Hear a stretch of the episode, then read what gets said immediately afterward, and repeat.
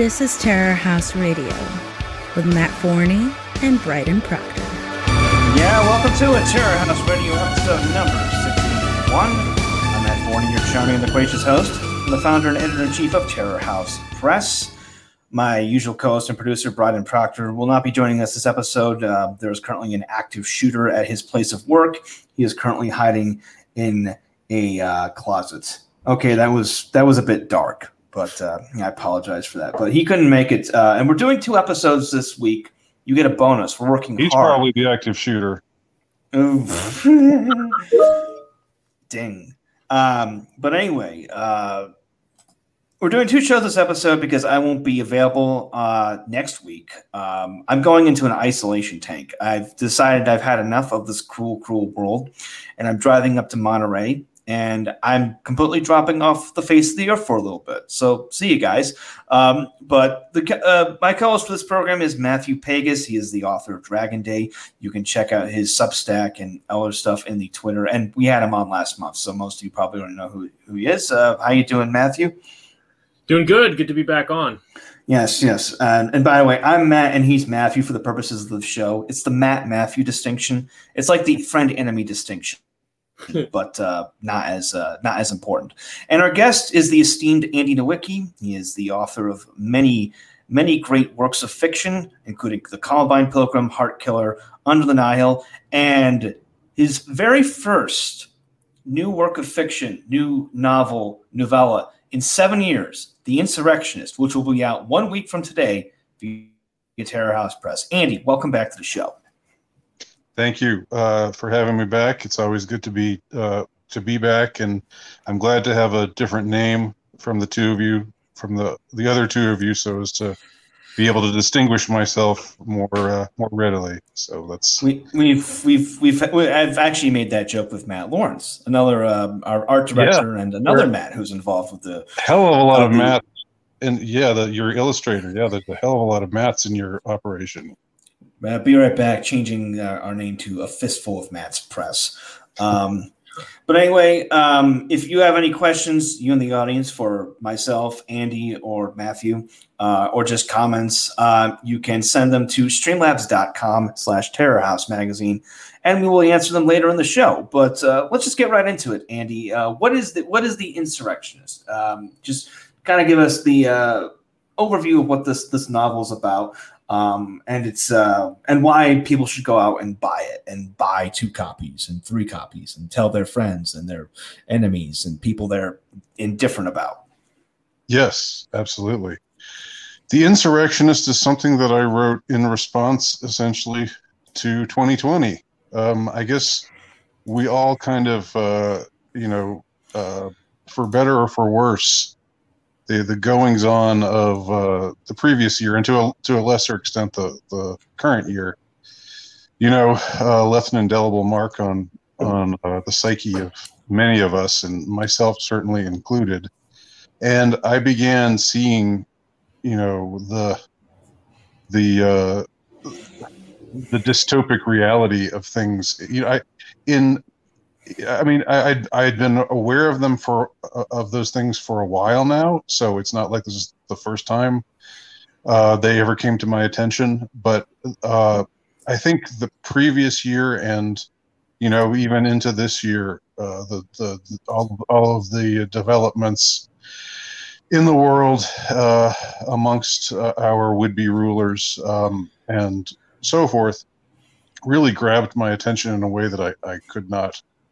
could not ignore could not shake and made me profoundly pissed off um, and so the way to deal with that is you know you can there are unhealthy there are healthy and unhealthy ways to deal with anger anger is a you know is sometimes a perfectly uh, appropriate response uh, to injustice. Well, it is always a perfectly appropriate response to injustice, but but uh, you know you can it, it can eat you alive or uh, you know make you do things you shouldn't do, or it can drive you to uh, to um, artistic perfection, which is what I would like what I would modestly call uh, my new book, uh, "The Insurrectionist." Um, um, it's the first thing, as you say, it's the first thing I've written the first long longer work of fiction that I've written uh, in seven years. I have written a couple of uh, shorter works uh, lately. One of which uh, is uh, published at Terror House on the Terror House Operation Triggerman. Yes. I'll post a link in the chat. Thank you. Yes, Operation Triggerman, and I more recently wrote Death by Dream Girl, which is something I self-published, but I, I hope to I kind of hope to have a, a short story collection uh, out sometime in the next year or so, if if uh, if the fates allow. But um, but the insurrectionist was the first major work that I undertook. I mean, and it's the first thing that first time that I felt inspired uh, to return to fiction. Really, since um, I can't, I, I don't know what the the the last uh, fiction work that I I, I did uh, that I published. Maybe it was. Um, I believe it was this malignant mirage. Yeah, the, this malignant mirage, uh, which yes, which was uh, a work of uh, you know a collection um, that I published in like 2015 or so. Um, and by the way, then, we will be pre we will be bringing uh, this malignant mirage back into print. Terror House Press will so look for that in the uh, in the near future. Yes, and um, what I what what what I'm excited about with regard to the insurrectionist is I believe, uh, you know, I'm I'm I'm excited about. I mean, I'm I'm all of my work excites me. Otherwise, I wouldn't write it. Otherwise, I wouldn't publish it. You know, seek to publish it. Otherwise, I wouldn't want others to read it. Um, so I'm I'm sort of cocky enough to think, well, that everything I've written is worth reading. But this uh, this this new work, The Insurrectionist, I think really has a chance to reach a larger audience. I don't know whether it will succeed at doing that or not, and if it does, if it does not, I, I won't consider it a failure uh, in any regard. But I, I have high hopes that uh, given the current state of things and given the the the fact that the masks are off, I, and that's a, that's a uh, ironic uh, metaphor to use. Uh, you know, given uh, the the virus, the the contrived virus crisis of the last year and a half. Um, but I think more and more people are seeing uh, what T.S. Eliot calls the skull behind the skin, the skull beneath the skin, uh, when it comes to our ruling class and their ways. Uh, I think most people or, or I won't, I should, shouldn't, shouldn't say most people, but a, a huge number of people, a large minority, uh, are pretty much aware that the last presidential election was a joke, uh, that it was, you know, an embarrassment worthy of a banana republic, uh, and um, and I, you know, everything else that, that that's been going on, all the all the other, you know, lies that that we've that have been broadcast to us daily um, just have have left their indelible mark upon me. And so the inspiration for uh, for the insurrectionist was, well, what if what what if the current state of things endures, you know, for and gets worse for like a few more years, let's say five years, seven years down the line. Um, and then on top of everything else, on top of on top of all of the uh, the uh, all of the uh, uh psychological operations that they that they've been running on us uh, relentlessly, um, you know, for the last year or so, last couple of years. Uh, what if they add unto that an alien invasion?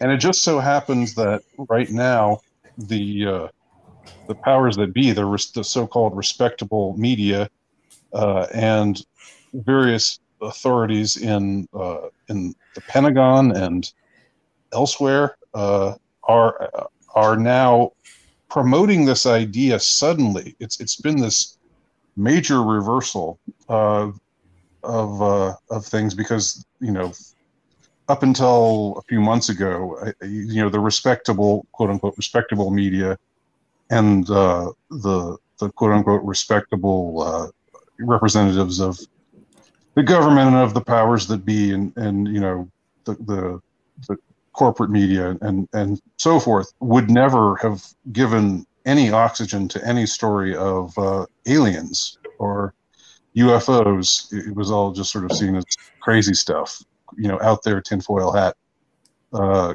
uh, kind of kind of stuff. But but uh, over the last few months, uh, maybe some people out there are aware of this. I don't know. Uh, it's probably it's probably slipped some people's attention, but I've been aware, very aware. That suddenly they're they're talking about it on places like 60 Minutes and CNN, and uh, you know Washington Post, New York Times. Suddenly they're saying, look, there's there's all these sightings of, of strange aircraft, or, or you know these these crafts that that, that were uh, they're, they're uh, the, you know there's there's photographs and there's video footage of cra- of these crafts doing these these uh, incredible maneuvers that are way beyond anything that uh, you know any human technology uh, could could uh, explain. And uh, and so they're really promoting this idea of an alien threat, and this is really um, uh, you know come to the forefront lately.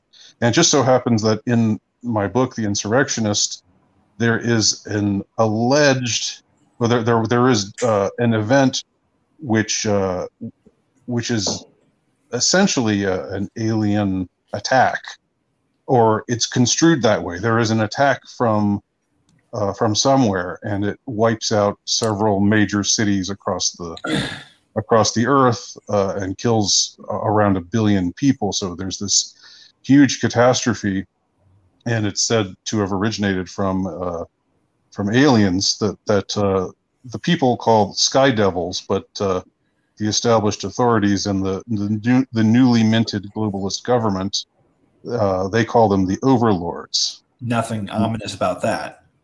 Right, right.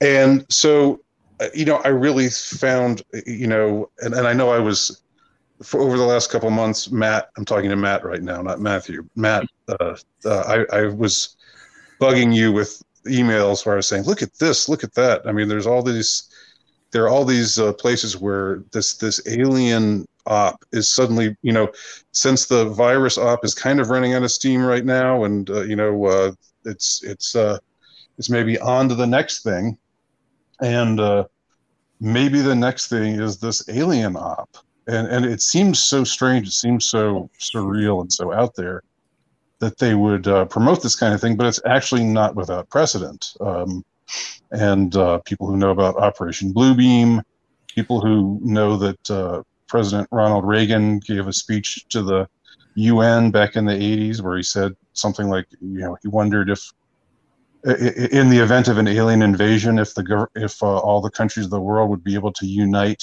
uh, and uh, and you know respond properly.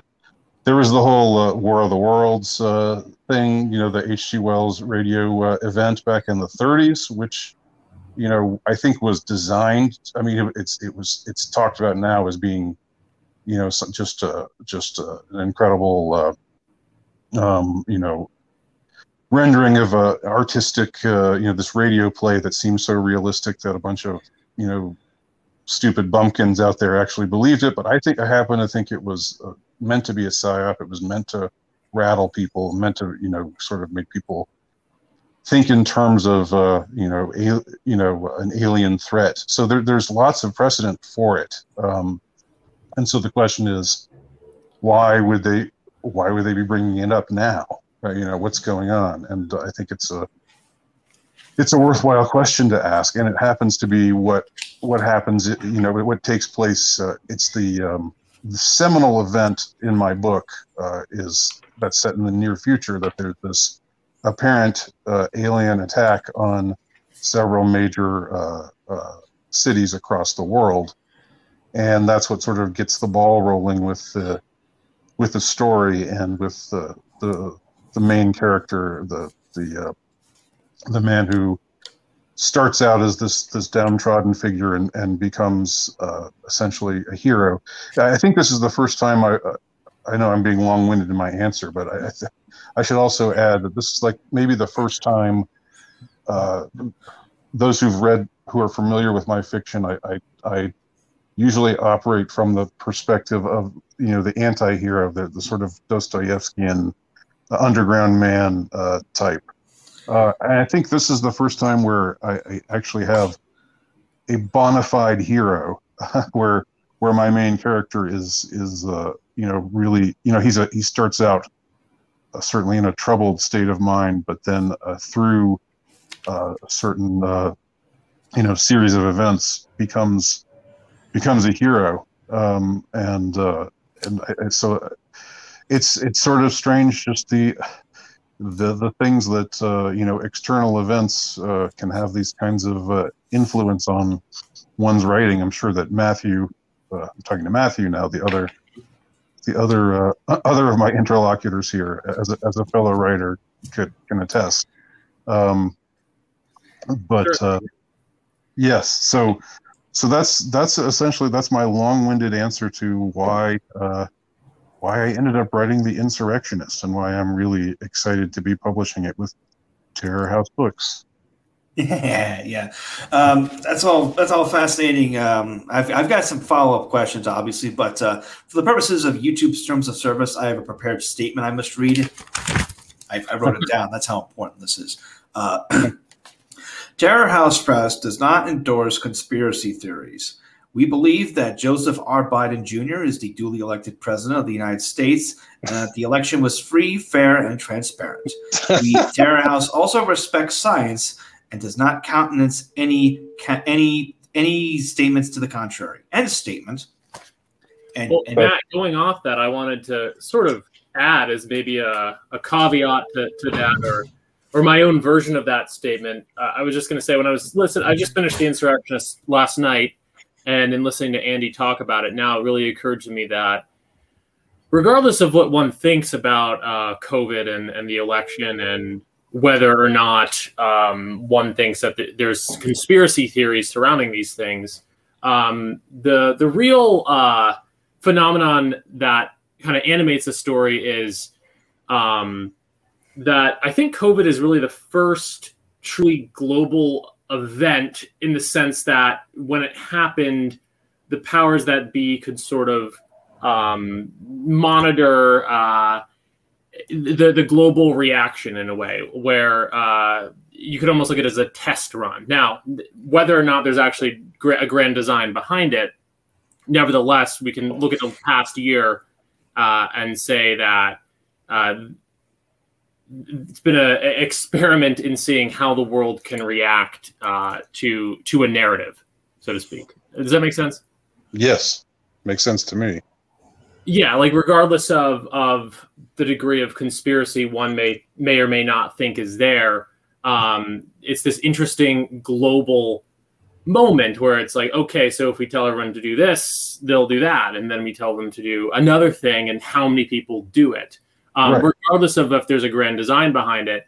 Uh, it's definitely an unprecedented level of sort of testing the waters, so to speak. And could the question isn't, you know, is that being used to nefarious end? It's more, could it be? Could it be used to nefarious end?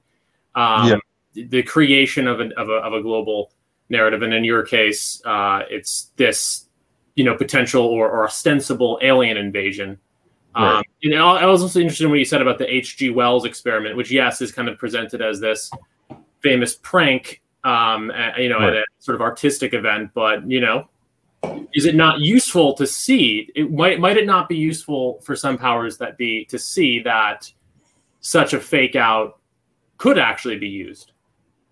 Right. It, it's definitely useful in the sense useful quote unquote in the sense of I mean, even I mean, even people like us who who I mean I, I can speak for myself anyway who have have no uh, no authority uh, whatsoever um, you know um, and I think I can I can speak for for the two of you probably as well. Uh, no connection to uh, to any alphabet agencies or, or anybody anything like that. What but it's it's uh, speak for yourself. This entire transcript is being forwarded to the FBI as we speak I'm kidding. I'm kidding. I'm kidding. but in any case, you know, it is definitely, you know, you if you just take a detached perspective on it, it is really interesting to see to to see how people react. You know, when they're when they're when, you know when they're presented with something the, the phenomenon of cognitive dissonance, like for example, you know, i.e., this is a vi- virus. If you if you believe that it's real, uh, even the official sources will say this is not that you know this is not a deadly virus. This is more uh, this is less virulent. This is less deadly than most seasonal flus. Nevertheless, we have to close down the world. We have to you know make sure we, we have to close down businesses. We have to uh, we have to tell everybody to wear masks, even though we told them before that masks don't work against virus. You know, the vi- the, the uh, passing of a virus because, or, or, the you know the wearing of cloth masks anyway has no effect whatsoever. That it even said on the boxes, you know, that they gave out that uh, that the boxes were not uh, effective against uh, COVID nineteen. But still, nevertheless, uh, you know, even though this is this is a, this is still a, a, global pandemic that threatens everybody, and we're all going to die from it unless we unless we do exactly what we're told. Um, you know, so it's like on the one hand, the official, even from the official sources, you know, even if we cede to the CDC and and whomever else, uh, you know, whatever else official source claims, uh, you know, even even they admit uh, this if you if you read between the lines this is not this is not uh, something that's going to take out the population uh, you know a huge swath of the population but they still find uh, reasons to um, you know to generate fear and to and and to more importantly uh, you know take away people's uh, God, what I believe to be God-given freedoms. Um, and promote this this entire uh, this entire lockdown op, which I uh, you know I, I, I wrote a series of uh, essays that I never actually ended up publishing as a you know in, in print form, but but I I uh, wrote uh, there's something that I wrote uh, under under the name the lockdown is a psyop, which is you can find by typing in my name and and typing in that that hmm. words and it was you know it was a series of essays that I published and published last year, um, just about all the internal contradictions and all of the things that were just uh, that made absolutely no sense and and uh, and all of the ridiculousness of it, the the zaniness of it, the the the, um, the just uh, the, the far, farcical uh, nature. You know, it's it's it's something that could be called a, a, a farce or uh, could be called a travesty, and it's some somewhere in the middle, really, uh, because yeah. a lot of terrible things have happened uh, because of it, because of the way uh, you know this this event has been responded to by the authorities um, and the the kind of things that have come out of it. And so I think that you know, I, I should also add that uh, my book, The Insurrectionist, is not t- is not you know super topical in the sense that there's no talk of a virus, there's no talk of an you know of Trump or Biden, uh, there's no talk talk of uh, um, pandemics, there's no uh, uh, there's nothing that's like ripped from today's headlines, uh, but it is set in a future that a near future that is very much very recognizable based on where we've been heading uh, over the last year year and a half. So it's it's topical without being you know ultra top with, without being so topical as to be like uh, it's, it's it's topical and timeless basically. Like yeah someone I, someone in 10 years like you know when we're all living in capsule hotels and eating uh, nutripaste dispensed uh, from uh, from dead bugs, um, and, and we've illegally downloaded this onto uh, you know our jailbroken uh, Kindle devices. Um, it'll still be relevant and fresh and entertaining. Yeah. Yes, indeed. That, that's that's definitely what I'm what I'm going for. And yeah, um, that, uh, it hits that sort of sci-fi mark of being you know about a. De- I mean, obviously, some sci-fi is much further in the future, but it's kind of a Soylent Green type of sci-fi where it's. Uh, mm-hmm. Uh, it's not so far in the future that you can't um, see the seeds of this speculative reality in the present. Oh yeah, and I think that there, you know, there are a lot of influences on it. Like, I think that you know, for better or for worse, "They Live" has become this this really cultural uh, touchstone, uh, and and I, I I'm a big fan of the movie "They Live." I don't. I mean, I I think it's a cheesy, cheesily made film, uh, but but it, it's it's I think it's aware of being cheesy, but it also is a, is an incredibly profound and uh, um, and really uh, incredibly um, insightful uh, uh, movie as just in, in ways that when I saw it, honestly, when I saw it in 1988, I thought I, I actually saw it in the theaters in 1988 when it was released, and I at the time I thought, wow, that's that's really outra- that's really out there. This is really, and I was entertained, and I, I thought it was cool, uh, and all of that. But but it was much more, so much more real, so much more reality uh, was, uh, you know, was broadcast in that movie than I definitely I or many other people I think really suspected uh, mm-hmm. in the late '80s. Those of us who were old enough to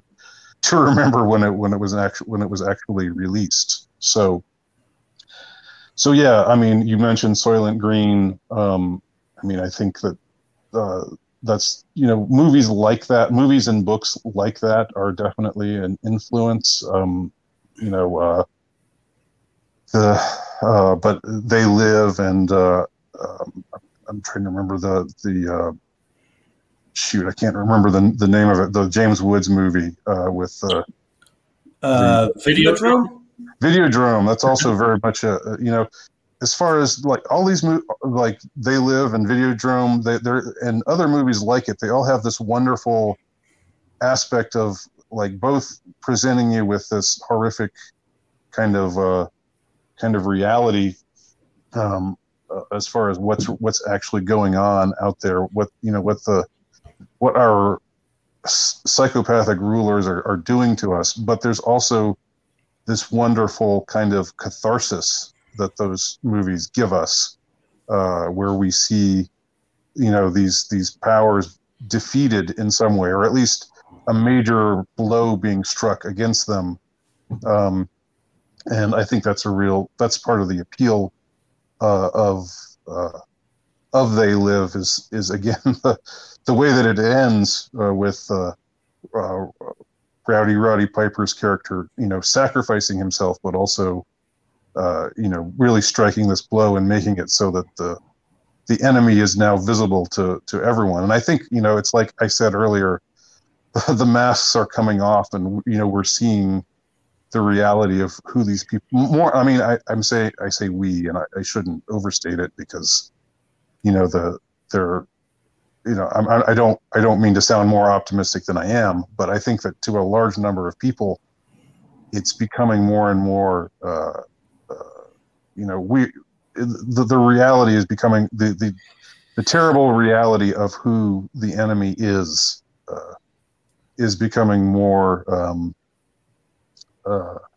inescapable to our it's transparent obvious yeah. it's, it's something that's basically it's basically impossible to ignore now uh, with yeah. all these about faces on on on everything you know i mean just kind of going back to the whole premise of like an alien attack you know i read there's been tons of stories that you know you've pointed them out to me, Andy. The one that always sticks in my mind, I think it was back in December, that like uh, retired mil- Israeli military official says that uh, like claim that uh, uh, governments had already been in contact with aliens. Like that that just comes out of that just comes out of nowhere, and it's like yeah, um, cool. Thanks for telling us. Why are you telling us now? Cool story, um, bro. and, who, and, and, and, and, and who are these aliens? Uh, where are they from? I mean, it's you, you, know. Then there's the declassification on UFO stuff. There was uh, did did anyone ever get to the bottom of what was going on with those monoliths? You remember the story where all these same monoliths were just appearing in all these different places across the globe. They found one in California. There was one in Romania. I, oh yeah. I mean, my my, my, my cynical view is that it was just some, some kind of like uh, you know ARG marketing push for a movie or something, but um, I don't think there was a, a, a fit, an official explanation for what was going on there. Yeah, no, I I I'd, I'd forgotten about that story, uh, but I'm I'm vaguely remembering it now. There's there's been there have been so many strange things um, like that that that are now being broadcast or being put out there, being seeded into our you know our our consciousness in one way or another, and a lot of it might just be for the purpose of you know what what Matthew was saying. This you know just uh, like let's how will they react to this? How will they respond to this? Are they ready for this yet? You know, like what will, calibrating people? Calibrating, like not only not only calibrating the people who are you know who are who who will you know be good citizens and just do what they're told, but also maybe more importantly calibrating the dissidents, like saying, okay, these these people uh, are quote unquote red pilled. I don't you know like the uh, familiar terminology, but but just for our purposes, mm-hmm. you know, they're they're reacting this way or they're reacting that way, or some people are reacting to the alien stuff and saying, you know, finally, you know, we're getting disclosure on this stuff, and others are reacting to it and saying, uh, no, this isn't, you know. I may maybe I think aliens are real, maybe I don't, but uh, I don't really buy this what they're what they're selling to us right now. But they're really you know, just like they were doing with the virus stuff and with the uh, the election stuff and with all the all the um, you know all of the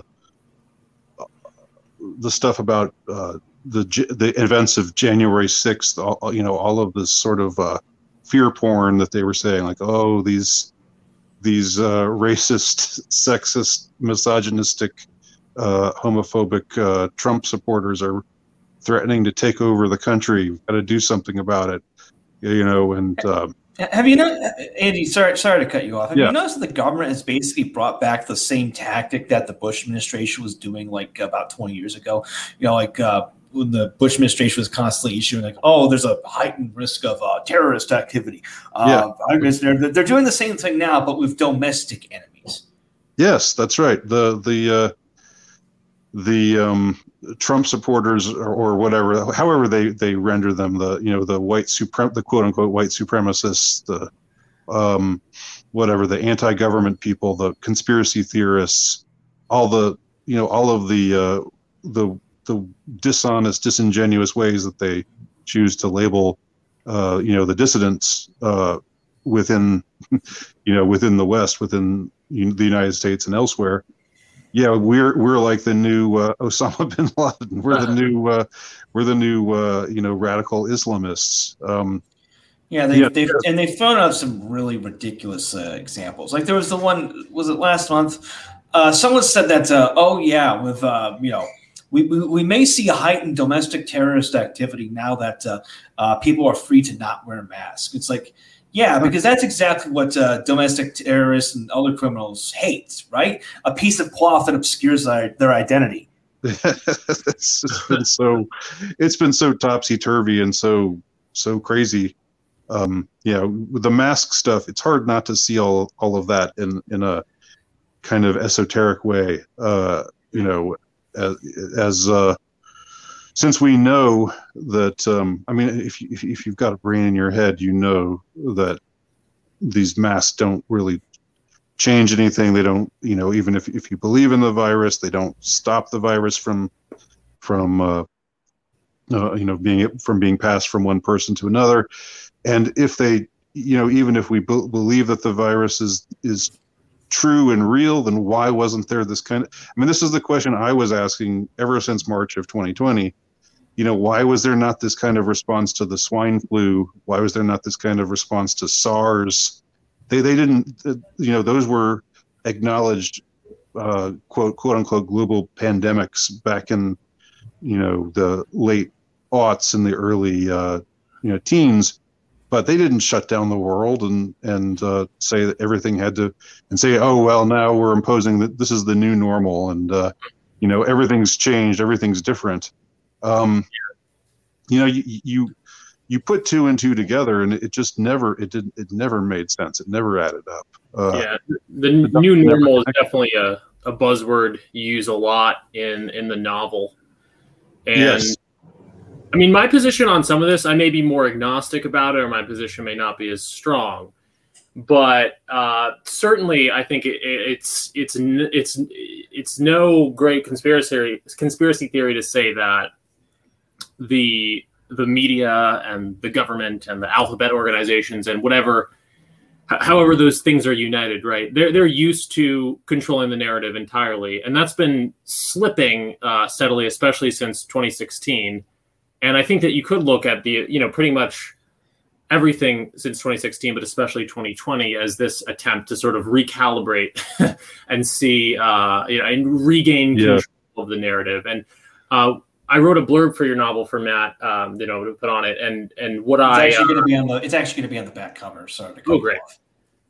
Um, cool. what really stood out to me in the novel is kind of the way you reflect on um, the language used to craft the narrative, so to speak, uh, with talk about the new normal uh, yeah. and uh, the prime minister figure in the novel. What's her name? Something Smutzog or something. Yeah, Smut Ague. Smut. Yes, yes. Dr. Gretchen Smuts Ague is the new uh, prime minister of the world. That's I'm, yeah. I'm, what a great name! You hear that name, and you all of a sudden you hear a, you, you hear a shrill white woman asking to speak to your manager. Absolutely, that's the vibe. I'll actually ask in a second where if you have an inspiration for that specific hyphenated last name. But uh, yeah, but just to finish the thought, just in her speech especially, um, you know, I heard something which you obviously garnered from real life, which yeah. is this language that sort of engenders, uh, it, it engenders inaction and surrender and acceptance and ultimately despair. Yeah, um, and that really came through. Well, thanks. Yeah, in, in the book, without giving too much away, you know, we've got this this alien invasion, but it's coupled with this this rhetoric that's being promoted from on high, which is basically to say, you know we we just you just have to sit back and and take it. And uh you know this is this is the new normal and we have to just understand the overlords and uh and sort of this this whole you know it, it became it was like it's like this uh, rhetoric of demoralization. It became clear to me in 2020 you know based on and i, I wasn't you know I, I don't have my ear to the wall. I'm not i'm not a I'm not a news junkie by any stretch. I try to avoid, you know, the the, the, the current news, and you know, uh, I've I've I've tried to stay out of it forever, but I couldn't. Um, and it just became clear to me there there was like, I think the point of you know like canceling all of these events, canceling, uh, you know, making it so that you couldn't go anywhere, making it so that uh, you had to lose you lose your job and just sit at home and just be you be uh, you, you know and just, and just satisfy yourself with Netflix and masturbation. Yeah, and you couldn't you couldn't see your friends and you couldn't you know accept you know other than virtually and and they're like they were passing this whole and and the the strange thing is you know I was hearing this stuff about oh well you just people are just aren't even leaving their houses I, I, I never believed that was was actually happening. I mean, I I had left my house as much as as any uh, you know any other time, but they were promoting this idea of you know which I think at the bo- at, at its bottom was just demoralization. Uh, that you had to just feel demoralized, you had to feel defeated, you had to feel like um, you know this was never going to end. This was just a new normal, and you were just at the you were at the will you you were your uh, fate was going to be determined by forces beyond your control.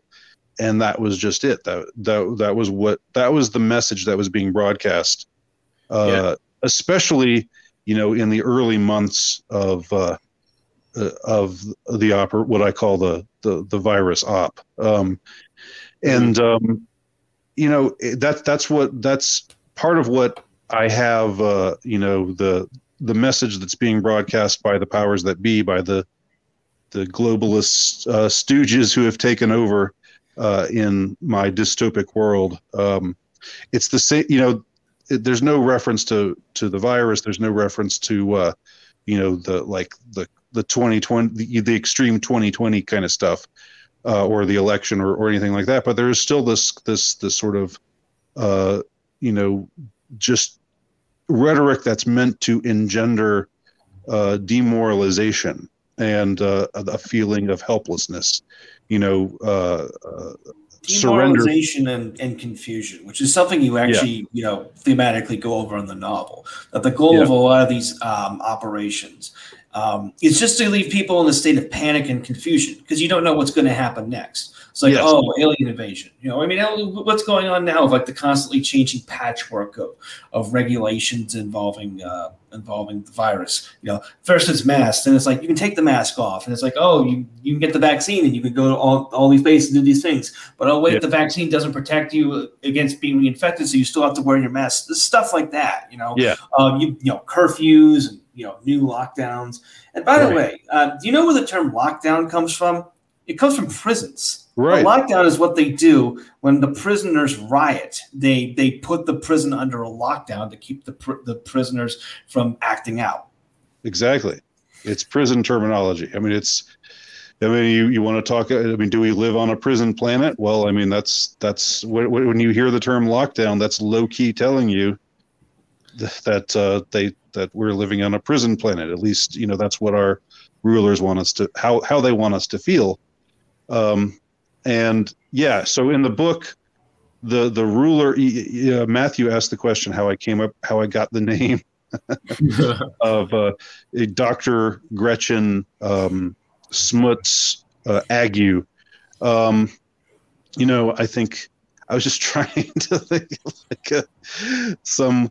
Of course, it would have to be you know in this in this inverted world, you know, it'd have to be ruled by a woman, uh, and just some globalist bitch you know, like a Hillary Clinton slash um, uh, Angela Merkel uh, type of figure. Uh, but but you know, I, I guess that the the I, I, don't know.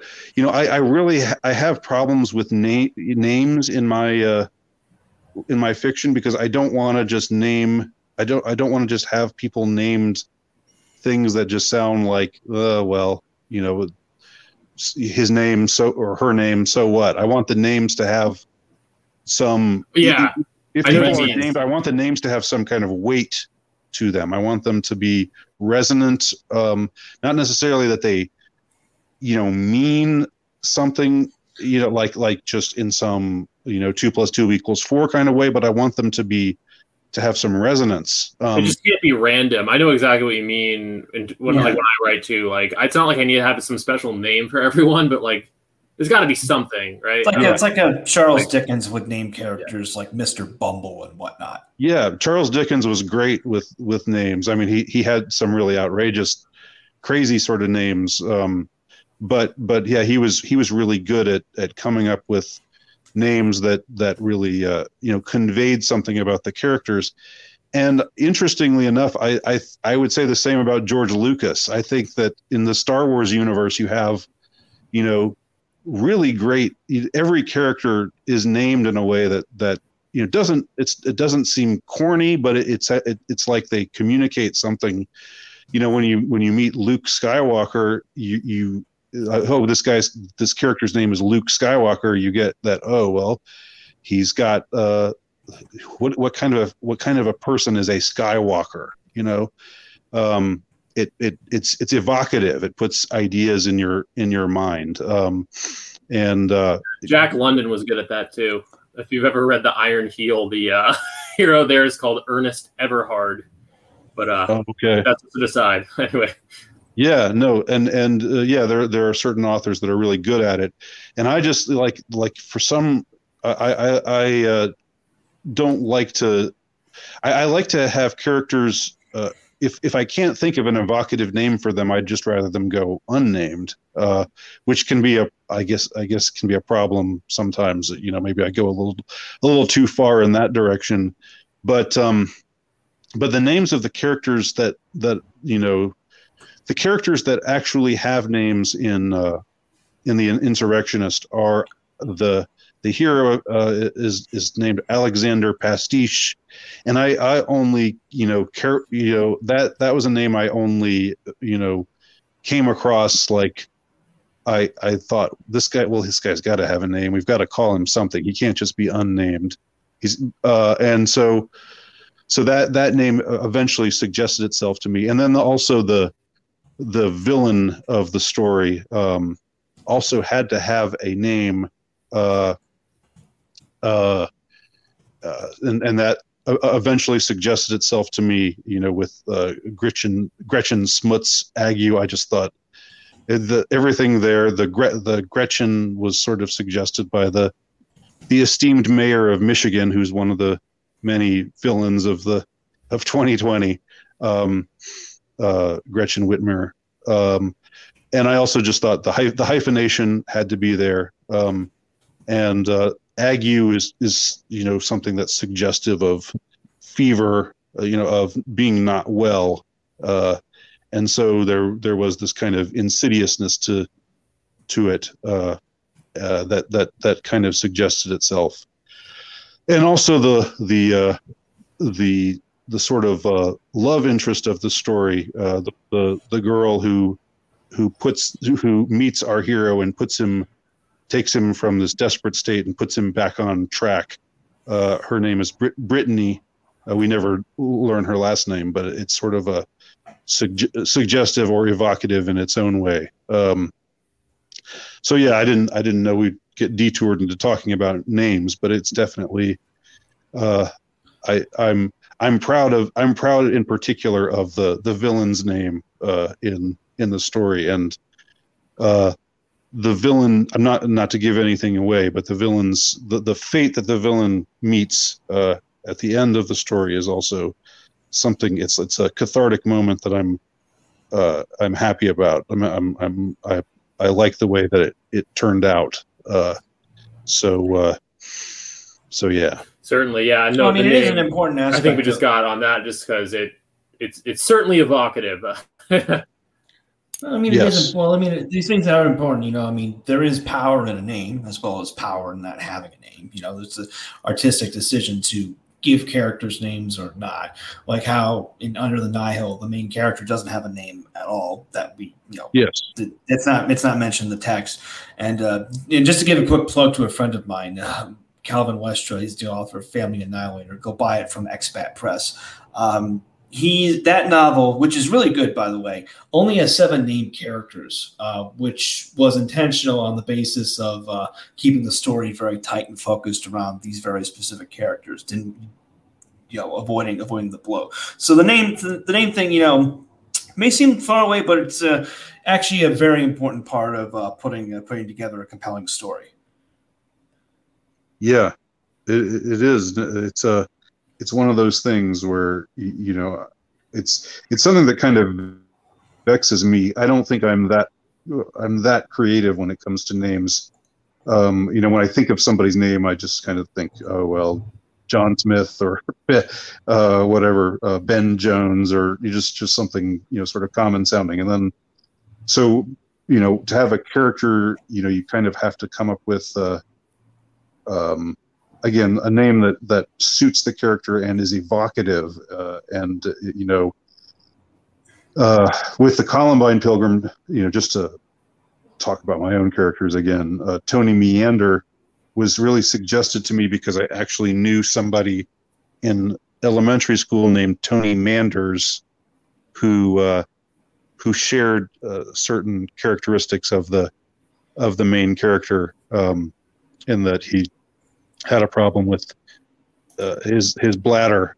Uh, he's still he, like he would uh, he would urinate. This was this was a guy that I actually knew. He was a character uh, who would uh, pee on himself, like in third grade, fourth grade, uh, and the, the, clinical so, term for that is enuresis. But I oh. I to throw that in.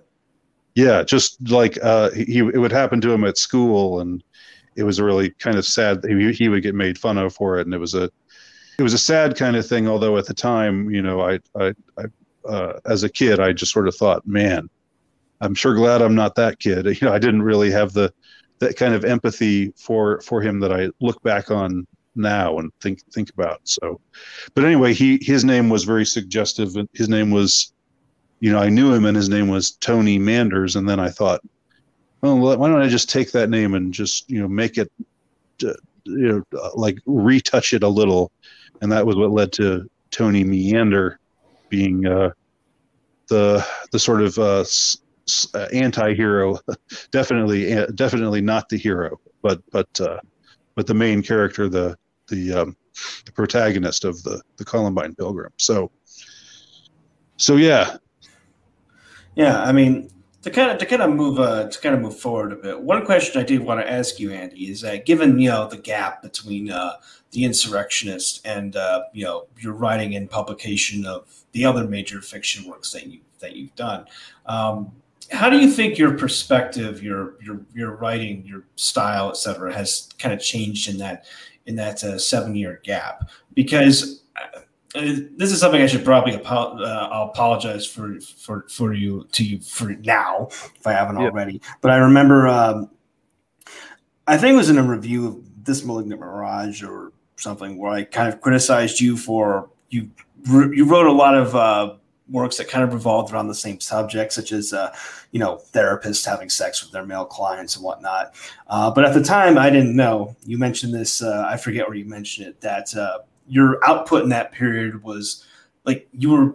I believe the phrasing you used was that you like you were. It's like you were possessed by a muse, and you just had to get all this out. Um, you know, which I didn't know. Yeah. So I mean, which, which which makes a lot more sense. You know, you you, yeah. you put out a uh, large number of uh, uh, short story collections and novellas in the span of about a three four year period um, but you've taken a break from writing uh, you know fiction uh, up until relatively recently how, do you think your your perspective uh, your, how do you think things have kind of changed in terms of how you approach fiction how you you know your topic mm-hmm. matters mm-hmm. obviously significantly different though you people who read uh, the insurrectionist will recognize some of the themes you've gone over in previous works yeah that that's a good question. Um, and uh, you know, I, I don't want to I, I, don't want to be uh, I don't want to engage in self-examination in a, in a, boring kind of way or in a way that that that that's that's too uh, I don't know self-promoting or self-focused or whatever. But I, I would say um, I would say that like in between the like I was I was incredible. There was a, time a period of time that was it was from about 2010 until about 20 roughly 2013 and maybe into 2014 uh, uh, just a just a touch so there was a period of time there where i was really writing up a storm uh, you know i really felt inspired uh, and that was why why i wrote the kind of fiction that i did back then was it was uh yeah it was it was um uh inspired by a muse of one kind or another. I make reference to muses. Sometimes muses can be people. Sometimes muses can be uh, events or phenomena. Or like I think for a time, Columbine was definitely a muse. Um, and I had, you know, I was um, when I wrote the Columbine Pilgrim. During that period of time, I, I was I was in contact with other people who were fascinated by the event and uh, you know, kept in touch with people on a message board who were who were into Columbine, who had who had uh, interest interest in Columbine, and I think you know there's always a like a spectrum of uh, you know of people who like people who are fascinated and uh, people who are obsessed and people who you know maybe you know see themselves in the event in some way or other you know and and see them picture you know you know there, there's a, like like there's a, a, certain unhealthy there can be an unhealthy fascination with with events like columbine um, and uh, you know and that that became part of the story you know that it was about this character who was obsessed and who it, who uh, you know it led him uh, down a very dark road um, but. I, I had other muses during that period, and, and it was a time of real. Uh, uh, it, it was a, a, a, time of real flowering uh, creativity for me, um, and uh, you know I'd I'd be interested to know with uh, you know with Matthew uh, with he was just published his new his first fiction uh, maybe I'll turn that around on Matthew in a second after I finished answering it myself because I'm interested to know. Oh, I, I appreciate the question. It's actually there's interesting synchronicity here.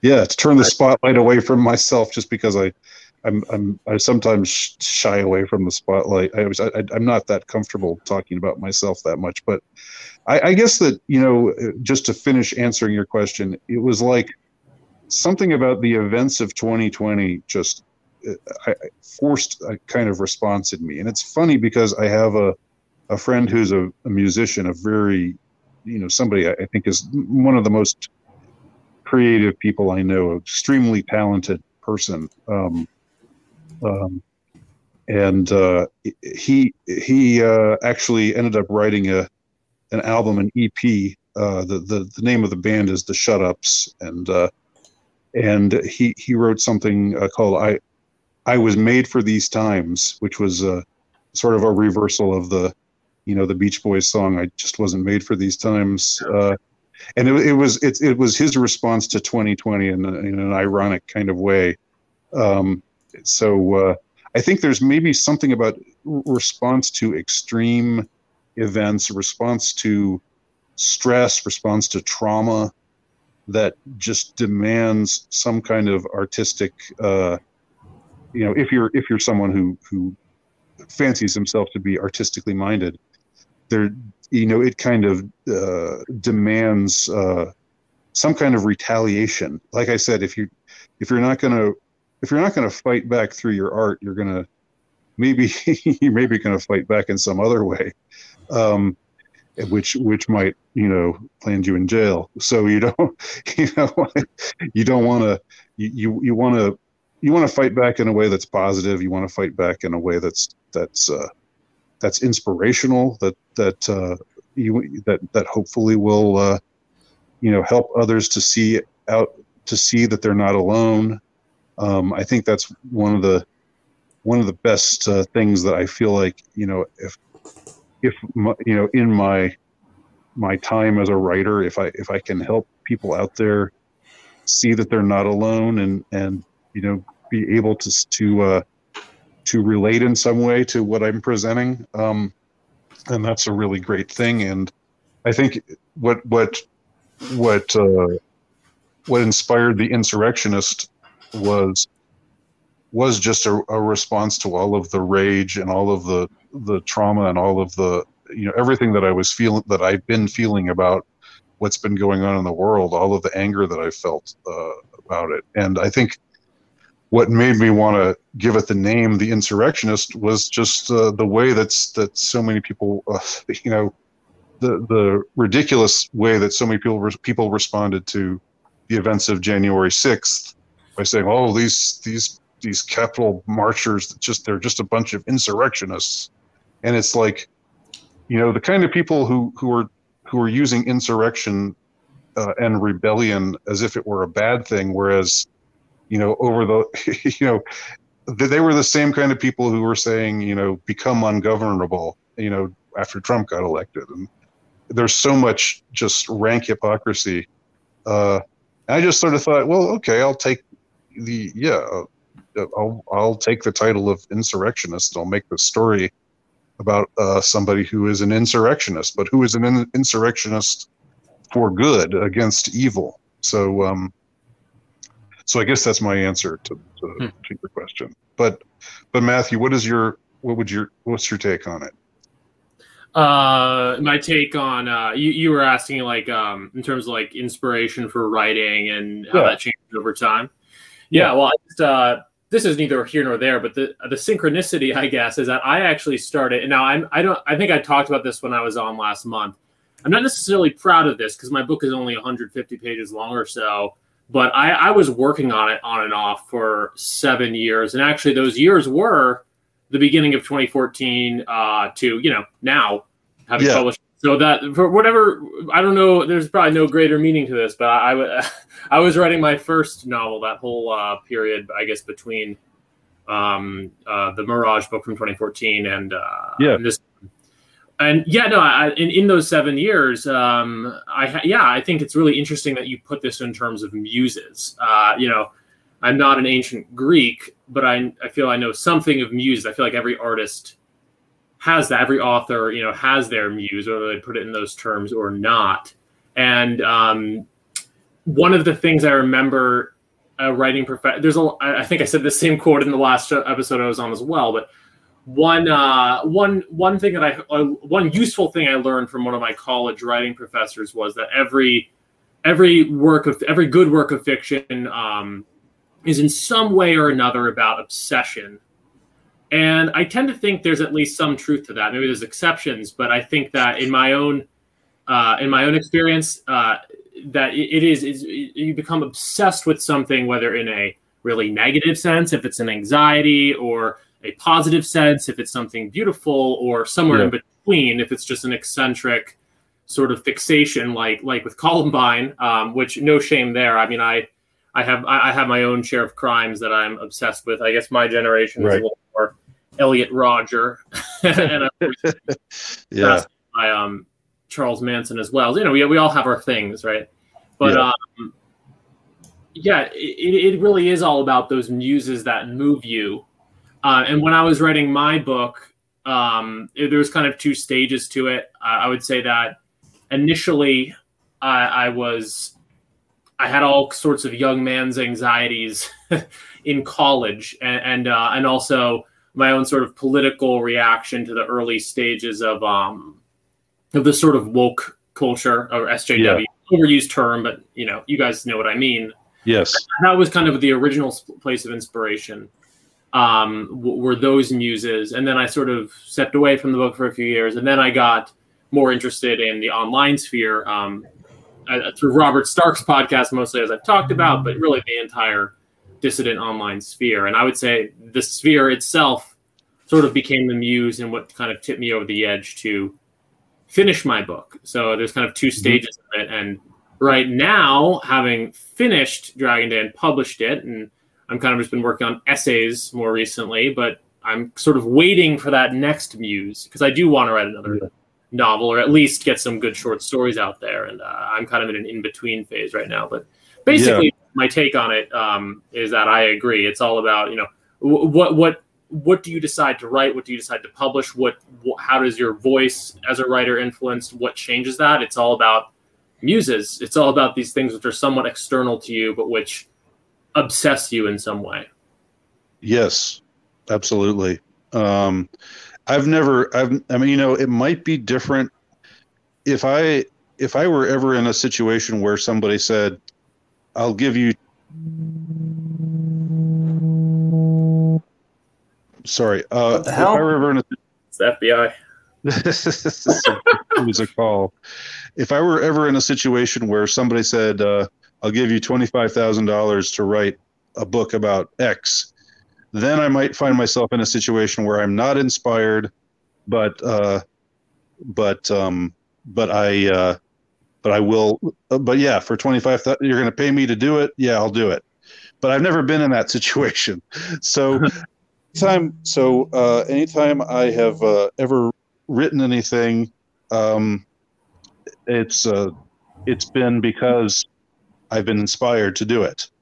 Um, so you know, and and hopefully I, with the with the uh, hope that after I finish writing it, that I will find someone to publish it, and that after it gets published, it will be a huge success uh, and bring me untold you know fame and fortune which hasn't happened yet. But but um but i think that absent uh you know some kind of mercenary uh motivation uh you, you kind of have to be inspired. Otherwise there's nothing you know why why do it? You know and so so i i find the same thing to be really the case. Do you ever um do you ever find that there's like almost maybe this is a dumb way of putting it, but do you ever find that there's almost like an exorcism esque level to it where it's like obviously there's a positive end to the the inspiration, but then like there's also an element of it which obsess uh, which obsesses which obsesses you, and then when you write it, it's like out of your system. Relate to it all.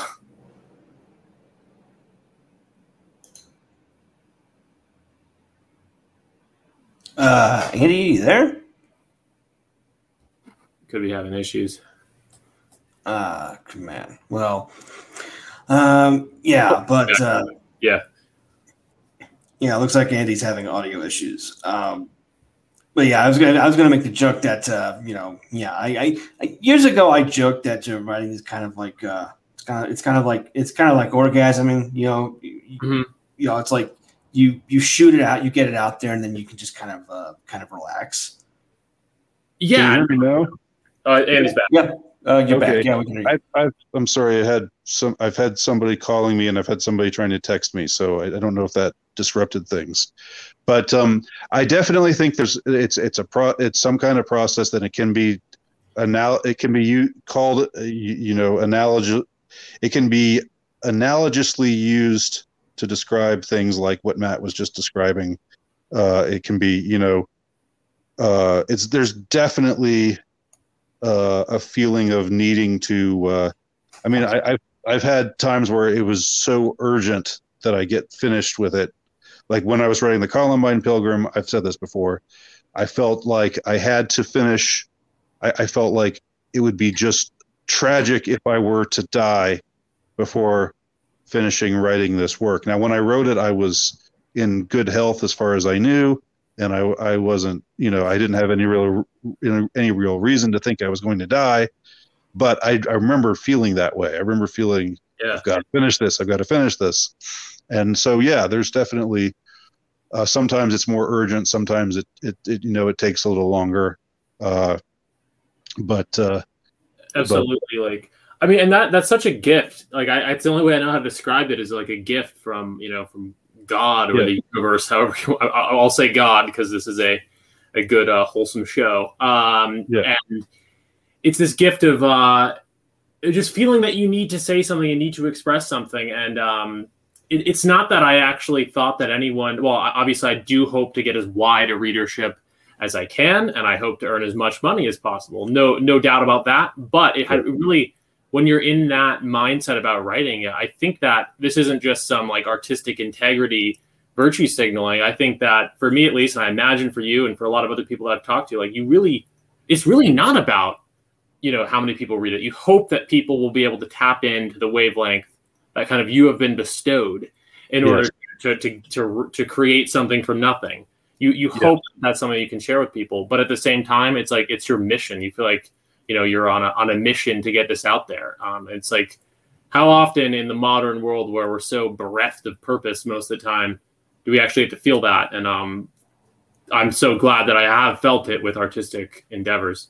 Yes, absolutely. And uh, I'll just I'll just say to close close out. Uh, I guess I guess we're kind of winding down right now, but just to close out, I mean, I I do think I, I, do get the feeling that this this work, the insurrectionist, has you know has a chance to reach a a, a wide number of people, and I'm go- going to do whatever I can to to see that people just hear about it. Um, just because there is such there is such a large degree of discontent with the way things are right now. There's such a and and uh, I really think it speaks to this discontent in a sort of broad uh, uh, you know, a, a, kind of large tent kind of way. Like you can you can be anything from uh, you know a a uh, you know an an ardent uh, I don't know white nationalist or something who wants to overthrow the system to just a, like a or to I don't know a QAnon person. I, I was never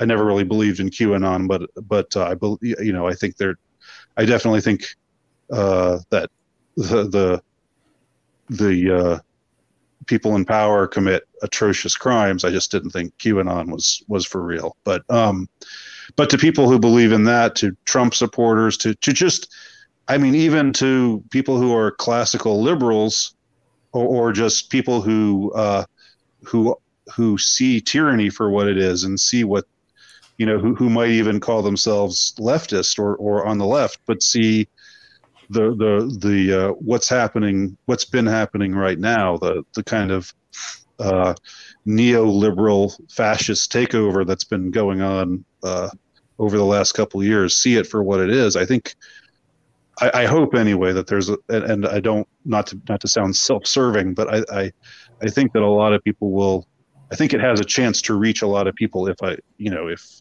if it uh, if that's what uh, you know is is in the cards, and uh, that's what I'm going to try to, uh, you know, I'm I'm going to try to uh, see to it that a lot of people hear about it. Yep, yep. Sing it from the rooftops, spam it on social media. I'm going to go out and print out flyers and hand them out to people on the street, telling them about this great book, The Insurrectionist, and why they should go check it out. And they're going to look at the flyer and then look at me and they'll say sadly, Lo siento, no habla.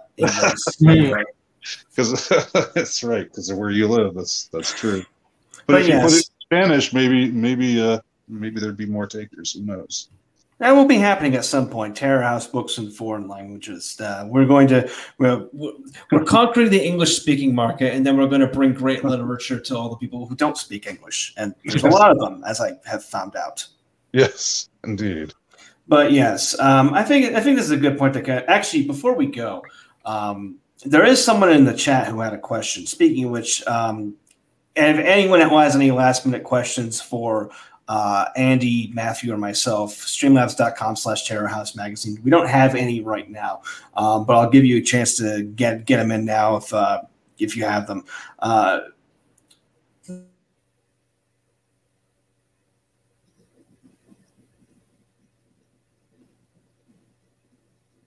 Hello. Hey, my thing cut out for a second. What was that? Yeah, I, I, I can hear you, but I can't hear oh, Matt. My Matt cut out. Huh. Yeah. We'll give him a second.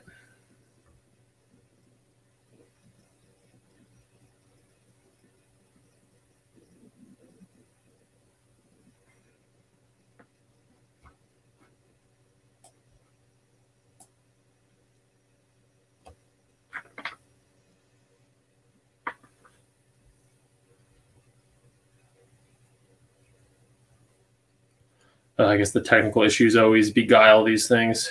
Yeah. It happens. Oh, now he's gone entirely. No. But, we but we're still here. That's strange. yeah, that is actually strange. Uh, we'll see how for how long. Um, I assume we'll come back in, but we can keep the chat going in the meantime, I guess, if you want. I definitely enjoyed the insurrectionist.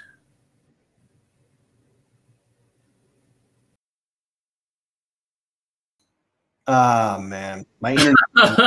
I was about to head out myself. Um, Uh, well, back. yeah. Okay, good. Uh, well, yeah, NW. we'll, wrap, we'll wrap it up quickly. My internet went out, so sorry, guys. But it looks like the stream is still on, so that's a good thing. Yeah. Yeah, I don't know how. I had an opportunity there to just uh, go off on a monologue. Uh, I didn't take it up. Oh well. Yeah. But anyway, um, The Insurrectionist will be out next Friday, uh, July 2nd. Um, 4th of July weekend. Uh, Yes. Insurrection weekend. That's That right. is purely metaphor. An, an insurrection of the mind. Okay, to fully respect YouTube terms of service here. Um, it will be over from Terror House Press, Amazon, Barnes and Noble, all other kinds of places. Uh, Andy, is there anything else you want to plug quickly before we go? No, I uh, did. Did I miss? Was there some question that you had for me that? that Oh, right. Yeah, we should probably answer that quickly. That's where I got cut off. Uh, this is from Maroon Below in the chat. Uh, wondering if Andy thinks the Ron Jeremy Hyatt indictments are a possible politicized response to the Ed Buck indictment, which Trump seems to have overseen directly. Probably not related to the topic, but they both have connections. It seems. It seems, but it's through association with Roy Cohn, Process Church. Roy Cohn was connected to Jeremy via the mob and Holmes. Uh, the 80s porn star was a regular companion of Roy Cohn.